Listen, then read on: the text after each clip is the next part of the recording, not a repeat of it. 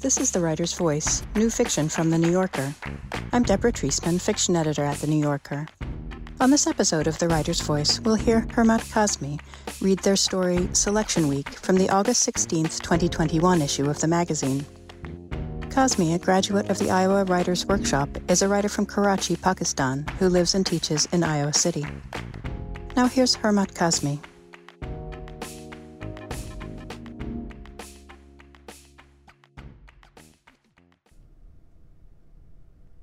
Selection Week. In the beginning, it was him and the gecko.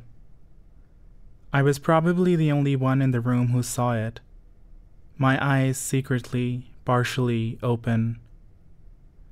The fourteen other boys in the room stood obediently, bent over, their underpants at their ankles, bottoms hoisted in the air like mine, eyes shut. That was the only difference between me and them, them and me. The gecko was directly above him, dull and textured like a pebble. It hung upside down in the crack between the two walls, and I thought it might fall, at any moment, into the crack of his raised ass. Out of one crack into another. I continued to stare at his body despite the looming reptilian danger but I was scared that if I stared too long, my dick might become hard, so I closed my eyes. The silence in the room was interrupted by the drone of the doctor's voice. All right now, eyes firmly shut, no looking here and there. I want you all to grab your buttocks with your hands and stretch them as far apart as possible. And when I tap your shoulders one by one, I want you to cough three times loudly. Understood? Silence, which meant yes, we understood. The doctor was tall and sturdy, all muscles and rounded shoulders. His uniform starched and crisp, three golden stars glistening on the shoulder flaps. With a flashlight in one hand and a latex glove on the other, he began his survey, tapping shoulders, observing our assholes, those beautiful flowers that were now in full bloom. After the medical screening, we waited in a large sitting area. Meanwhile, the next group of 15 boys was sent into the doctor's room. We were going to get our forms back shortly, with either fit or TUF, temporarily unfit, stamped on them. The unfit would be let go. In the sitting area, speculations were rife. Dude, what the fuck was that? Why do they check our assholes? They think we're hiding national security secrets there. No, yar. They just want to make sure no one ever went to town on our bottoms. No place in the Air Force for Gandus. An hour later, the medical assistant appeared. At that moment, I really wished someone had dipped his dick in my ass so I would be rejected then and there. But, despite the varicose veins in my scrotum, which the doctor had fondled with stiff formality and suspicion, I was declared fit. The three boys with TUF stamped on their forms were asked to leave. The fit boys hugged and congratulated one another for having made it through the first round. A wave of excitement swept the room, saved as everyone was from the embarrassment of being sent home on the first day. He was in a corner hugging two boys at the same time, a tangle of limbs. A group of boys came out of the doctor's room. Another went in, and many more were waiting their turn. I wasn't surprised at the number of people who were applying to the Air Force. Growing up, I had always known someone who was trying to join the armed forces. The tailor's son, the laundryman's nephew, a classmate's neighbor. Once, on the way back from school, I chatted with a rickshawala and learned that before channeling his energies into his three wheeled vehicle, he had applied to the military and been rejected. That's the way it was, it seemed. Before people did anything with their life, they applied to the armed forces. And only after they had been rejected three consecutive times and hence rendered ineligible forever did they think of doing something else. I applied too. Not because I wanted to, but because my father had when he was my age and he hadn't made it. Didn't matter that I didn't want to. I was already on a gap year after high school, having been rejected from every single medical school that I had tried for. Dow, Aga Khan, Ziauddin, even Baqai. It was my year of shame and humiliation. I applied because I preferred to spend a week away from home, away from my mother's taunts and insults, her constant comparisons with this or that friend of mine who had got into a med school or an engineering program, was well on his way to starting life. I applied to the Air Force to fulfill my middle class parents' middle class dreams. Dreams that my upper class high school friends would respond to with arrogant smiles and eye rolls. I didn't tell anyone I was applying. In the evening, all of us, the 60 boys who had survived the first day and been declared fit, were asked to gather in the academic block. That was when I saw him again. Sitting on a chair two rows away from mine, he looked in my direction and held my gaze for a little longer than was necessary. His eyes were like the sun setting. You could really look into them without feeling the sharp hurt of staring at something forbidden. He waved his stack of light pink papers in my direction and smiled as if he had just won an award. For a while, I indulged his gaze simply because he was attractive. Like so many of the boys in my school whom I would stare at from a distance and never approach. Boys whose pictures I would talk to on my phone at night or fantasize about before sleeping. Then, realizing that someone somewhere in the room must be looking at us, looking at each other, I rolled my eyes from him to the window. Outside, the trees stood still. The heat of the bodies in the room was stifling. As I waited for the registration process to begin, I rehearsed monologues that, on my return home, I would deliver with great enthusiasm and mock disappointment about the unpunctuality of the ISSB staff. Monologues that would ultimately exasperate my father, whose sing song praises of the Army's and Air Force's infatuation with time management was all I had heard in the days preceding my arrival here. I would also complain about the sticky dust, the broken chairs, the defunct fans, the geckos on the walls, the clusters of mosquitoes, the ripe, festering smell of sweat, the lack of boys from Karachi, the abundance of boys from Rawalpindi, Gujranwala, Mianwali, Tando Adam, Mirpur Khas, Multan, Dera Ghazi Khan, Sukkur, Larkana, Mithi. Boys with whom I had nothing in common except sex and age. When the ISSB staff arrived, our baggage was searched, our documents were verified, and our phones were confiscated. Later in the evening, we were served tea and then a dinner of aloo gosht and roti. At 8 sharp, we were asked to return to our rooms, which would then be locked from the outside. The rooms looked more like hospital wards oblong, white paint peeling off in large flakes. There were 12 beds, six on each side, rusty wrought iron affairs. I could not sleep. The wind in the trees outside was more pronounced now, the song it sang. A subdued powdery gray cut through the darkness of the room. It was the 20th of Muharram, the days of the annual ladies' majlis at our house. It was the first time in my life that I had missed it. What was I doing in this strange, threatening place? Threatening like a bed of nails, a land full of mines. All day, the masculinity of the boys around me had made me aware of my own femininity. At school, I had found solace in female friendship. At home, in the company of my sisters. How had I got so far in the process? Could I make it to the end? Be rewarded with a uniform blue like a rare bird? No, it did not matter, I told myself. In four days, at most, I would be out of this place, would never see any of these boys again in my life. I could fake it for this short while. In the morning, he asked me if I recognized him.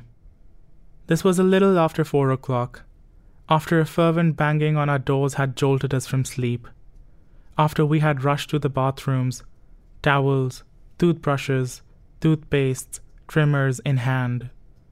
After, turn by turn, each of us relieved ourselves in stalls where the smell of shit was so strong that we had to cover our noses with our shirts. After we had washed up, shaved, combed, dressed, become ready for the day, tip top, Fauji style. He approached me as I stood outside the dining hall. I was staring absent mindedly at the itinerary on the notice board, squinting, feigning interest. Hey, remember me? He said, tapping my shoulder. Hey, I'm sorry, I don't. We were together during the initial medical test, and I think I also saw you in the registration room yesterday. Did you? I don't think I saw you. Oh. He shoved his hands into the pockets of his jeans. And then, What city are you from? Karachi, I said. From around here only. Nice, yar. I'm from Lahore. Cool. He volunteered his name and presented his hand, and I offered mine. His grip firm, providing both a mild pain and a warm comfort. The knob jangled and the door to the dining hall yawned open. We walked in together, and, despite the commotion of famished boys that almost separated us, we ended up sitting next to each other. This made me utterly self conscious.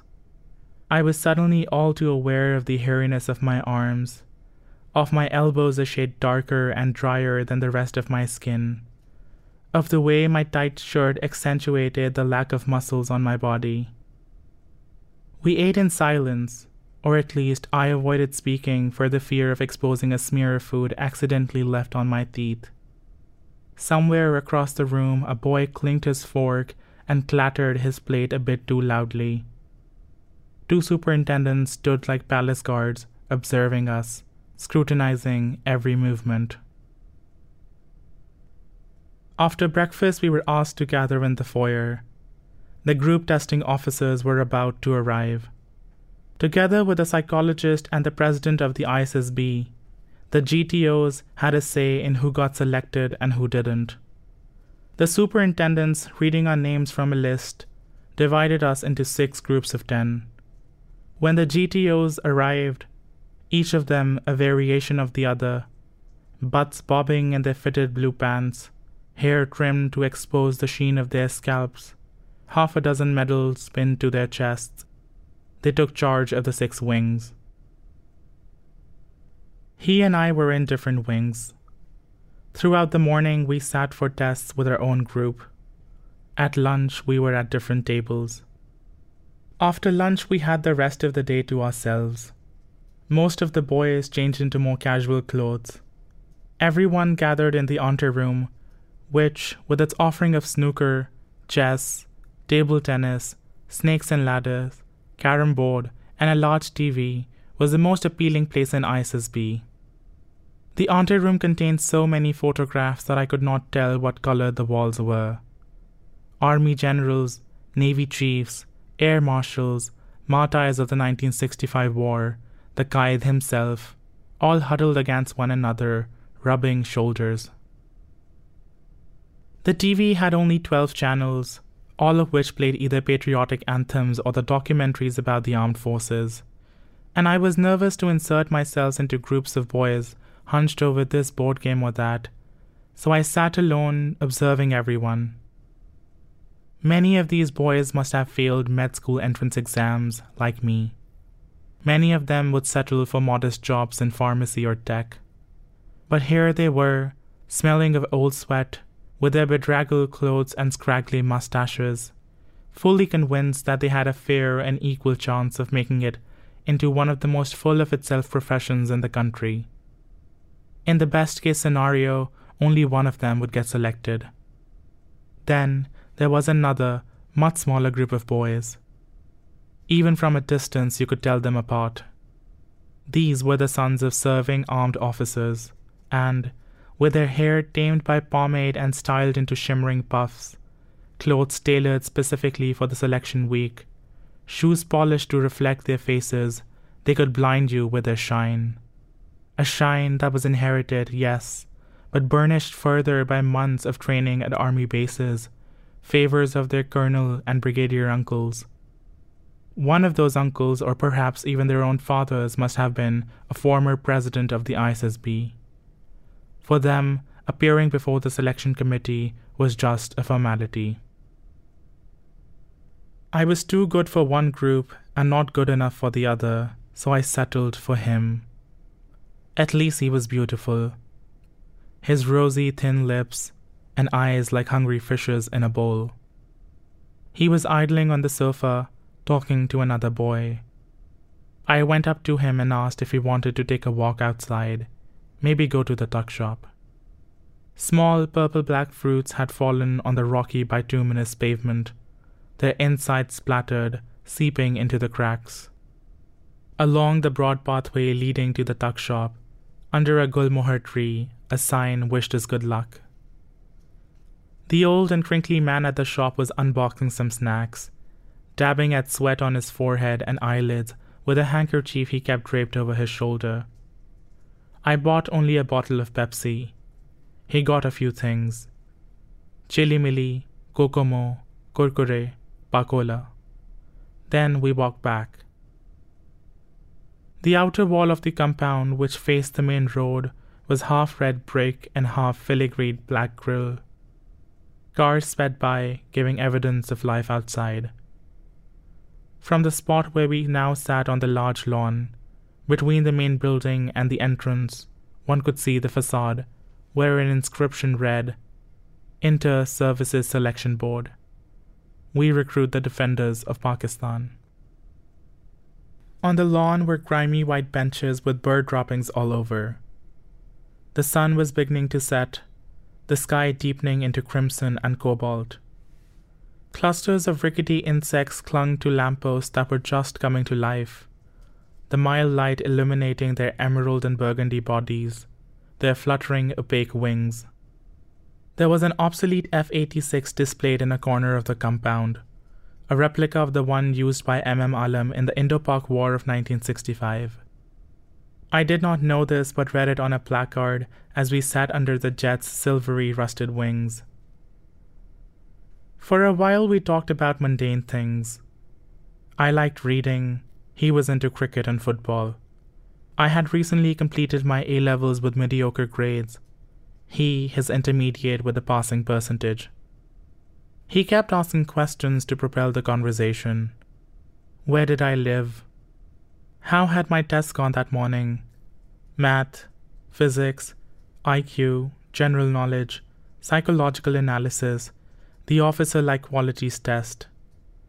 Was the answer to the so and so MCQ on the so and so test A or B? We had different answers. We both were probably wrong.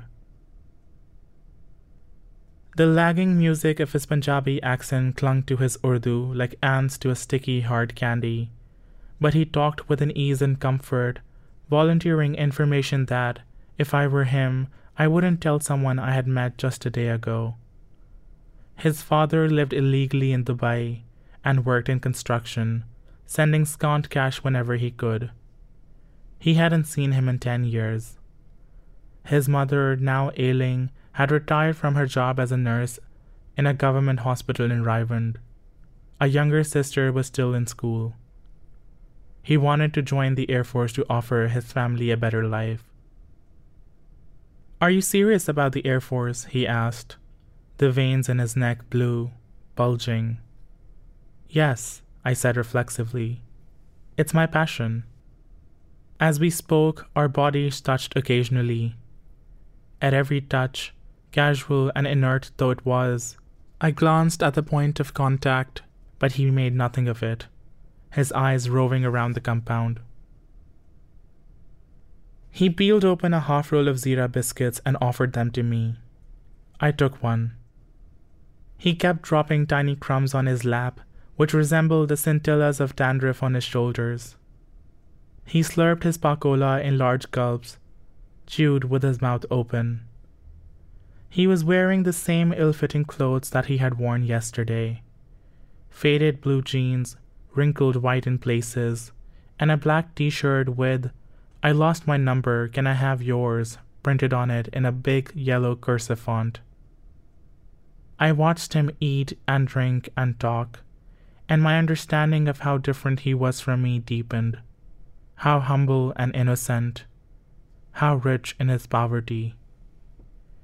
I realized I would be embarrassed if my friends saw me with him. I felt a mix of lust and revulsion. Mostly, I felt a little sad. In him, I had placed the hopes of a friendship, perhaps something even more than a friendship that would continue outside this place. But the impossibility of such a situation, an impossibility that was both practical and personal, was beginning to be revealed to me. We are going to get fucked tomorrow, he said then, and that seemed to stir something inside me a desire, an exhilaration, the plain, blatant charge of the word he had used. Emboldened as if what he had said were a cue, I raised my hand and dusted the crumbs from his shirt. He looked at me, surprised, but did not recoil, just smiled. Then he looked at his crotch where more crumbs had gathered. Should I? I asked. The loudspeaker on the minaret of the small, white marbled mosque in the corner of the compound came to life, ejecting sharp, static noises. The Maghrib Azan was about to begin. Oh, no, it's fine, he said, getting up and patting his thighs, the crumbs falling like debris. We should go to the mosque and pray with the other boys. I shrugged. You can go, I don't pray. You can pretend to. He looked thoughtful. My chachu is a subedar in the army. He said they're always watching us, these ISSB people. In the dining hall, in the ante room, everywhere. They don't just look at your tests and interviews and how well you perform the physical tasks. So you're saying that man over there could possibly be a lieutenant colonel dressed as a gardener? I asked, looking toward the other side of the lawn where Amali was watering rows of bougainvillea and amaltas trees. He laughed. Maybe. In that case, let's go. In the mosque, I stood at a distance for a while, casting my eyes around to see if there was any other Shia guy praying separately from the rest, hands resting on his sides. But there was no one else. And because I did not want to set myself apart, I prayed with everyone else, my hands folded in front of me, something I had never done in my whole life, not even at the funeral of my grandfather, who was half Sunni and had had two different funeral prayers for that reason. After the prayer, we gathered outside the dining room because it was time for the day's results to be posted on the notice board. I did not want to be rejected just yet. I wanted to be able to spend more time with him. When the superintendents arrived with a sheet of paper, the boys started pushing and shoving one another, desperate to see their names. I stood in a corner patiently. Since the ISSB gods were watching all the time, I wanted to show them that I had officer like qualities. Twenty three boys had failed the tests. They had to be let go before dinner was served. If there was any justice in these things, my name should not have been on the list. I had played a game of eeny, meeny, miny, mo in marking my answers on all the tests, and I was sure I would be sent home today. But my name was there. So was his. I whispered it to myself, and it sounded like chimes on a windy day. At night, once more, I could not sleep. There was an incessant hiss of crickets, and somewhere in the compound dogs barked curiously. I wished he were in my room, in the bed next to mine. I tried to imagine what he looked like while sleeping, whether he slept with his mouth open or closed, whether he snored, whether he slept with his shirt on or off, whether he slept with his arms folded behind his head, exposing sleek fluffs of hair in his armpits whether he liked me. From tomorrow, I promised myself I would try my best. I did not know what to do with my life. I wasn't good at anything. Maybe this was the way out, away from the vitriolic insults of my family, away from the incessant pressures of entrance exams. Suddenly, I felt free. I imagined a future in which he and I were both selected. We would spend two years training together at the Risalpur Academy. We would both graduate as flying officers, deeply and madly in love with each other. It was wishful thinking, I knew, but the fantasy settled like a warm blanket over me and put me to sleep. In the morning, my head was throbbing. My stubble was slick with strands of saliva. I woke up with a desire to work harder intact but I was nervous about a whole day of physical tasks and interviews. During breakfast, I felt dizzy with headache, the racking pain seeping out of my head and splitting the air. He walked in late for breakfast, found a place to sit quite far from me. Our eyes did not meet. After breakfast, we were asked to wear our very tight white shirts and our very short white shorts and gather outside. That was the dress code for the physical tasks. The shadows of the trees on the ground rippled and swelled. I went and stood with a group of boys, of the Army Kids variety. Soon a few perfunctory questions were exchanged. I felt a sense of validation, acceptance. I kept my hands as still as I could, my spine stiffened. From time to time, I glanced at him, standing with a group of boys who radiated a fanatic, rampant Lahori energy. He was talking, high fiving, laughter in the air, a laughter that hinted at the jubilance boys slip into when they talk about girls. He looked like an athlete in his white shirt and white shorts, dull against his lambent, wet sand colored skin. Something rose in me then, a feeling too familiar a lust too strong to be merely physical, a desire too weak to be devotion. It was a feeling I had stifled before, a feeling I knew how to fold and tuck into a corner of my heart. I had never been any good at sports. The PT teacher at my school used to call me a sissy. A group testing officer walked us to a far off field beyond the back wall of the ISSB compound. A small rusted black gate opened into a whole other world, an expanse of hay brown grass, muddy and speckled in places with wild shrubbery. There was an assortment of hurdles that we had to run over, ditches of various sizes that we had to jump, rope ladders that we had to climb, monkey bridges that we had to cross, puddles of thick mud under barbed wire that we had to crawl through. There were 14 obstacles in total, and each of us had 10 minutes to do them. I managed to do six. The cutoff was five. In the afternoon, when we met again, he gave me a lazy, boyish hug. Lag yaar, he said. I know, my whole body hurts too. Both of us were tired and sunburned, disheveled, but not completely broken by the physical tasks. We showed each other the minor injuries we had collected. One of the boys had broken two of his fingers, and another had dislocated his ankle. These boys were sent to the medical unit, after which they would be let go. He had got through 12 obstacles, which by any standard was extraordinary. Later, impressed, the other boys would rave about it, most of them having themselves tackled only 9 or 10 obstacles at best. Embarrassed, I lied and said that I had completed eight.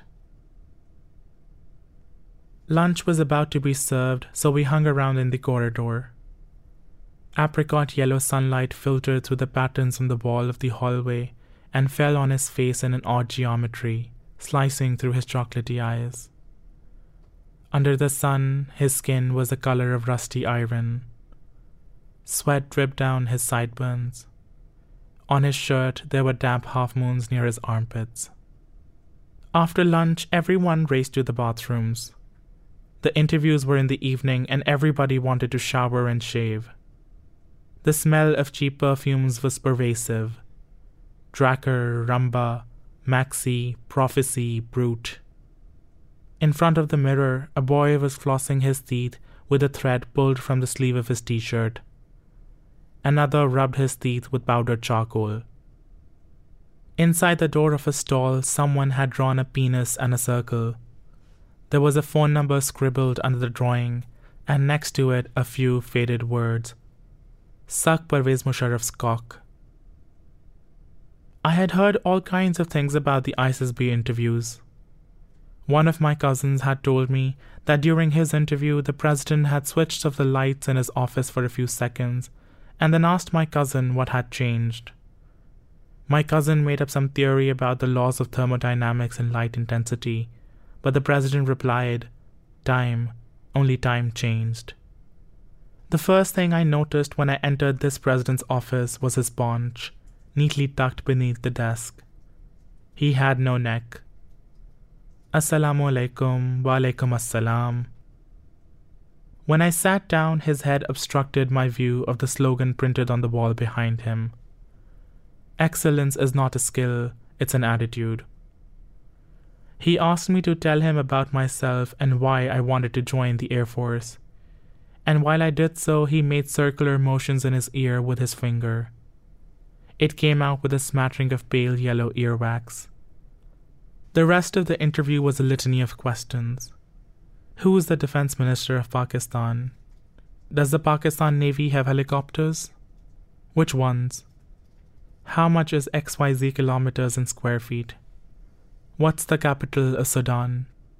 Do you have any family members in the armed forces? What's your household income? So, you're Shia. Name the twelve Imams. Recite Naade Ali. When the interview was over, I thanked him for his time.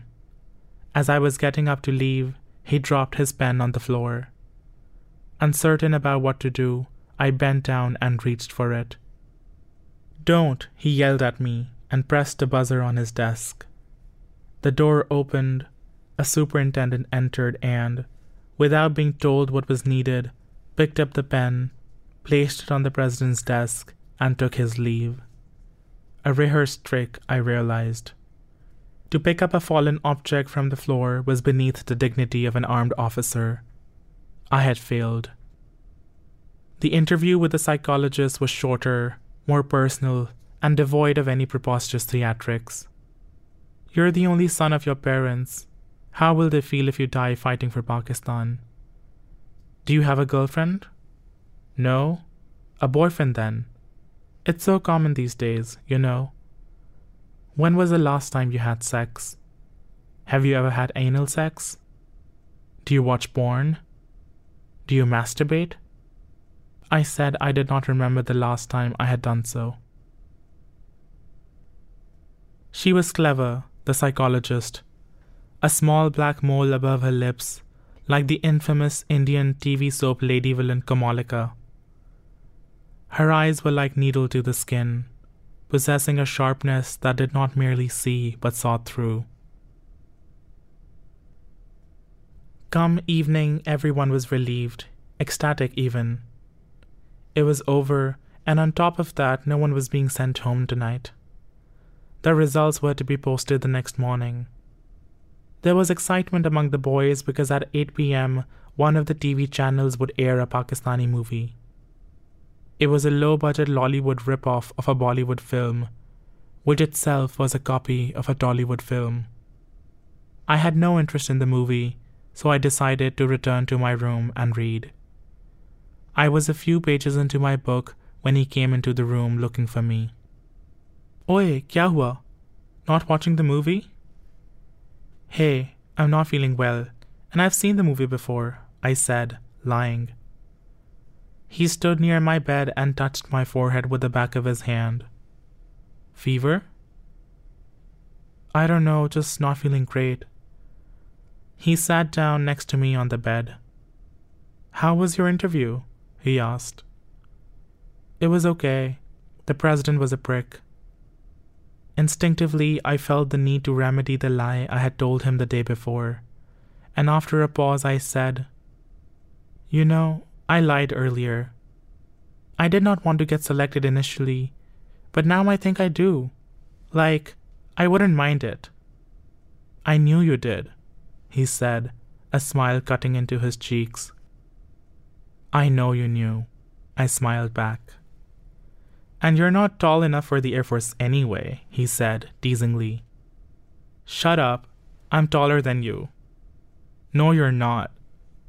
Okay, let's see, I said, getting up from the bed. I took his hand and made him stand too, his touch softly textured like gauzy fabric. We stood face to face, our chests touching. Look, I'm taller, he said, joking. He wasn't taller than me. My nose was level with the top of his head. I could smell the metallic fragrance that rose from his hair. Let's lie down and check, I said. It's more accurate that way. You're crazy, he said, laughing. Come on. I tugged at his hand, getting into bed and pulling him to it. He laughed again. He acquiesced. He lay down on the bed, both hands resting on his chest as if in prayer. Now what? he said to the ceiling. I was next to him, propped up on an elbow, staring at his face, silent.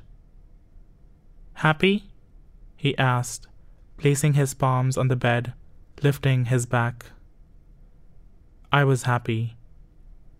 I grabbed his arm and held him down. A tint of white from the tube light overhead hovered on his hair, shattered in his eyes. Bursts of laughter and clapping came from the anteroom across the hallway. I continued to stare at him. I imagined what lay beneath the layers of his clothing.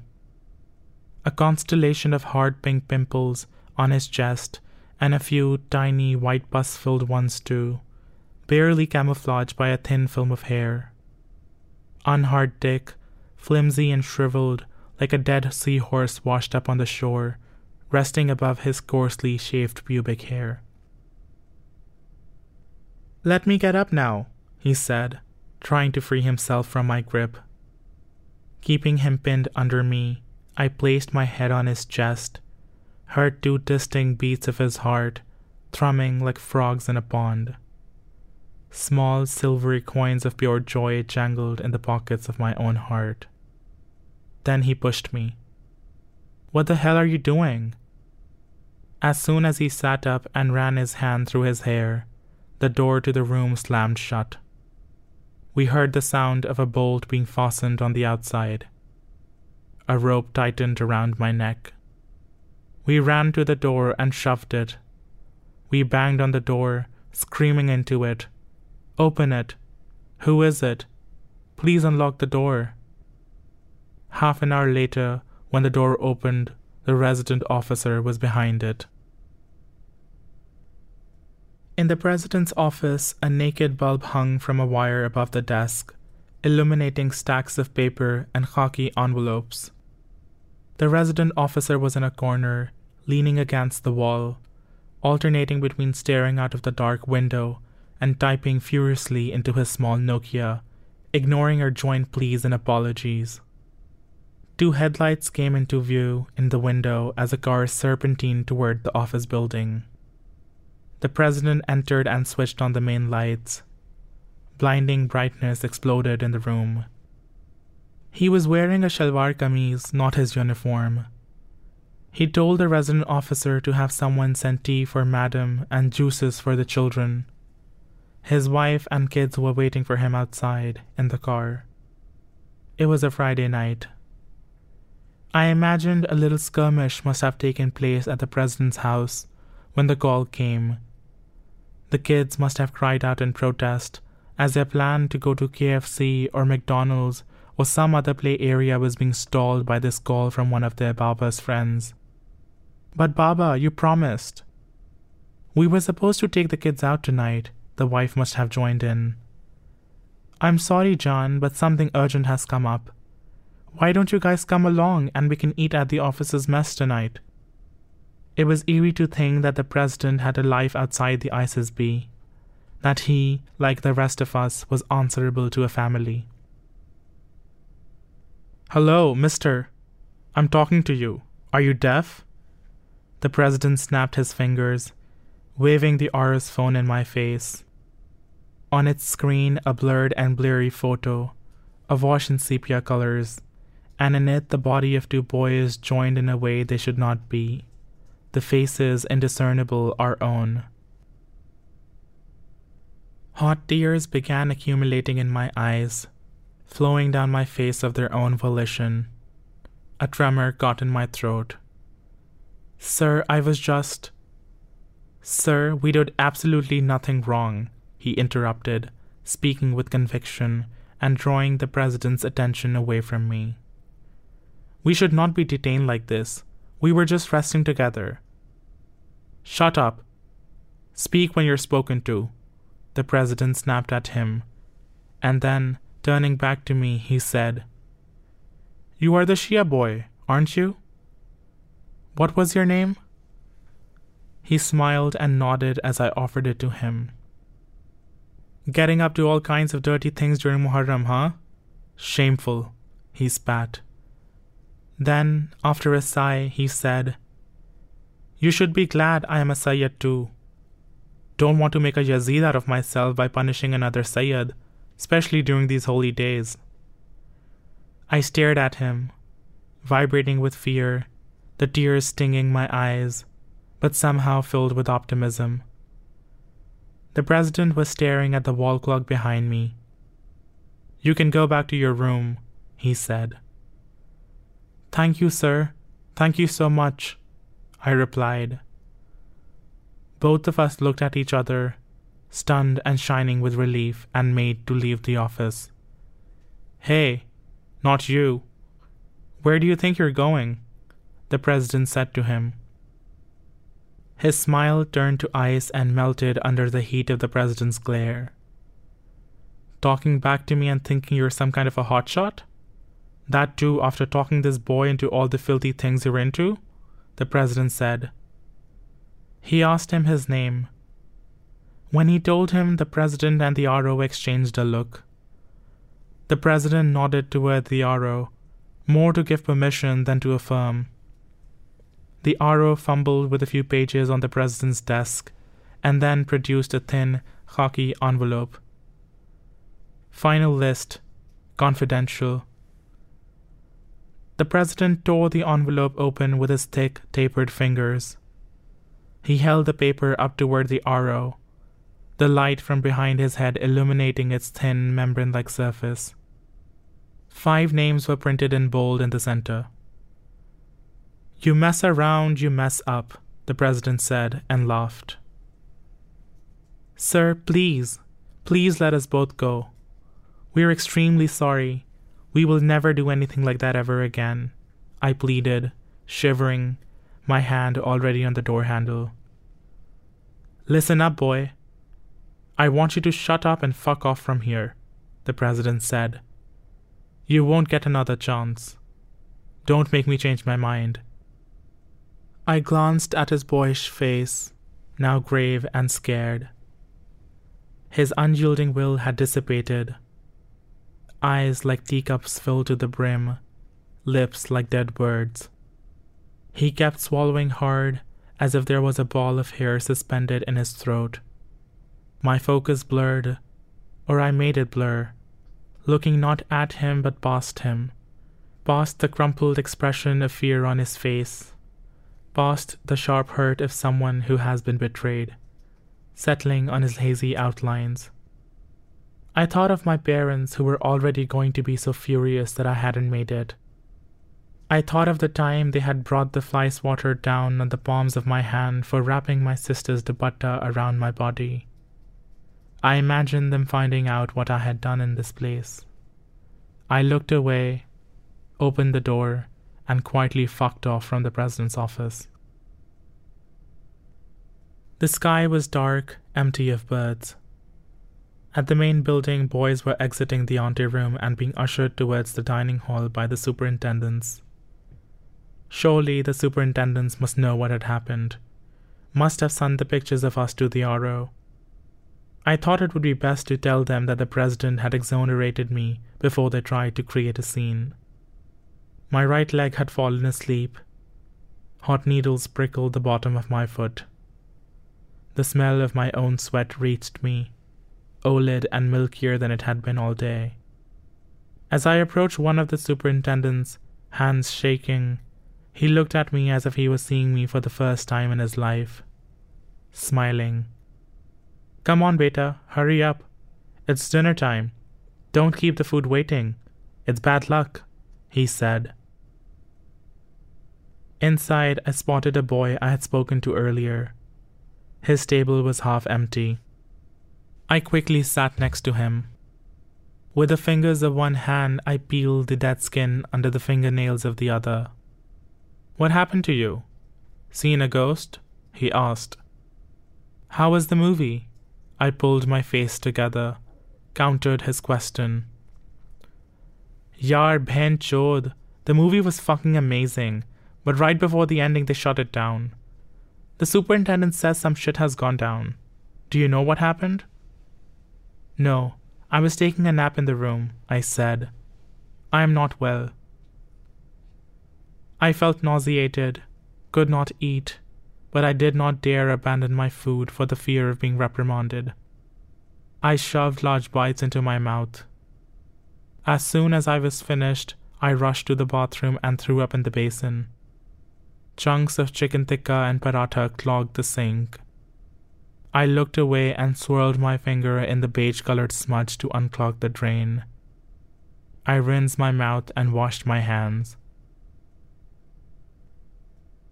I lay awake for a long time, watching the still and billowing shadows converge on the walls.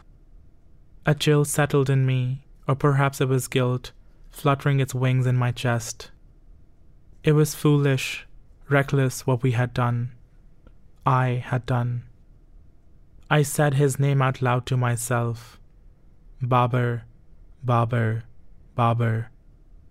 The words felt like broken teeth in my mouth.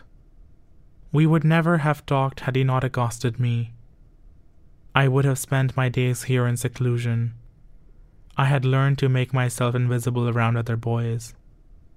What had he seen in me on that first day, when he sat several rows away and smiled at me and waved in my direction?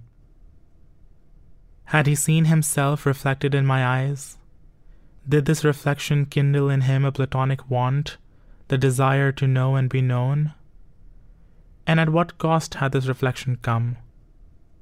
Behind the veneer of my sleek clothes and a plagiarized sophistication, did he see the potential for cruelty?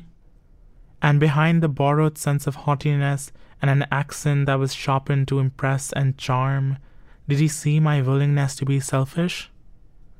The cost of reaching out, of seeking for him, was this betrayal. I saw something in him too and paid a price.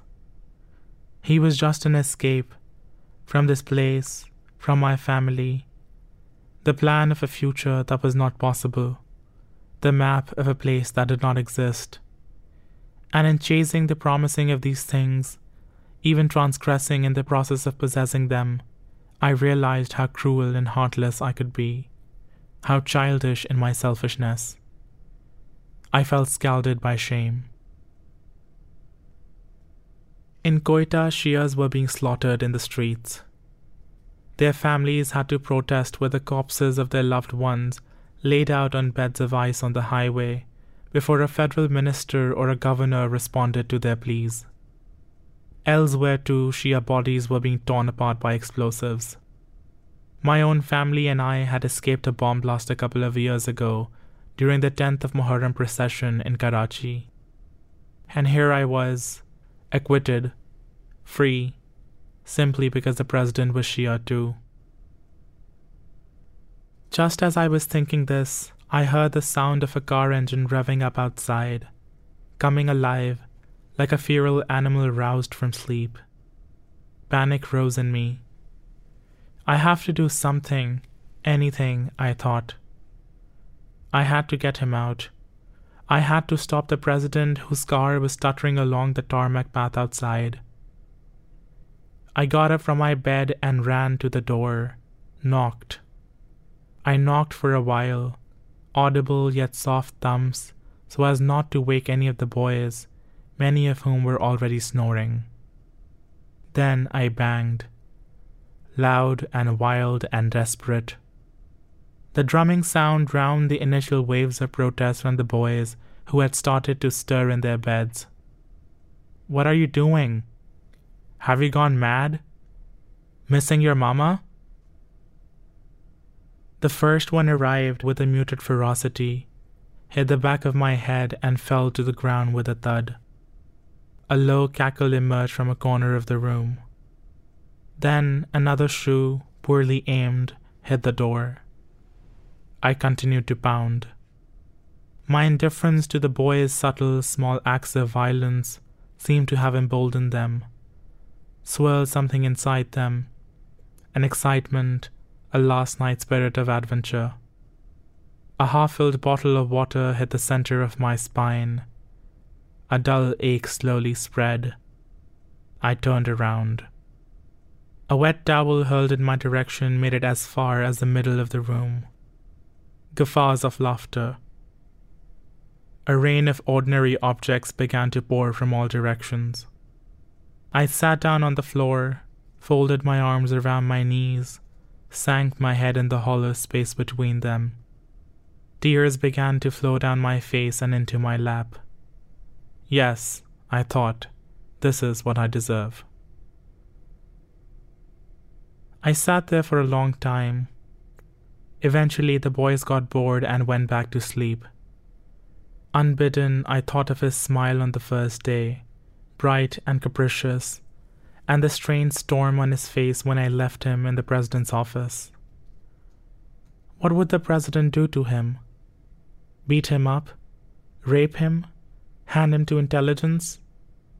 I imagined him sitting in a chair in the center of the office, the president hurling insults at him no place in the Air Force for Gandus. The psychologist would be there too, standing in a corner, arms akimbo, laughing a pitched laugh and saying, I knew you were a freak.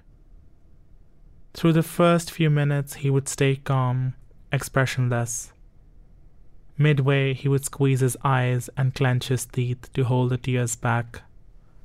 And not until he has butchered his tongue blood trickling down the side of his lips and soaking his stubble, would the president stop yelling at him. All these thoughts were unbearable. I couldn't go on. In the morning, I will find him, I imagined instead. I will bring the insides of his smooth wrists to my split cheeks. I will show him the tattered map of bruises on my body, and he will show me his. Each of us will say to the other, Look what they did to me. Near dawn it had rained. A mild, short lived, broken hearted rain. Clouds the color of dirty socks hung low in the sky. Tea colored puddles had formed in the foliage. I couldn't find him. He wasn't in his room and was absent for breakfast. He wasn't there when the final result was posted. He wasn't there to find out that only five boys had been selected, that one of the boys was me. He wasn't there when everyone else was asked to pack up and leave. He wasn't there for any of this. He had disappeared. Anything could have happened to him, though I told myself, as I would continue to tell myself for years afterward, that in the end, during the night, he had simply been let go.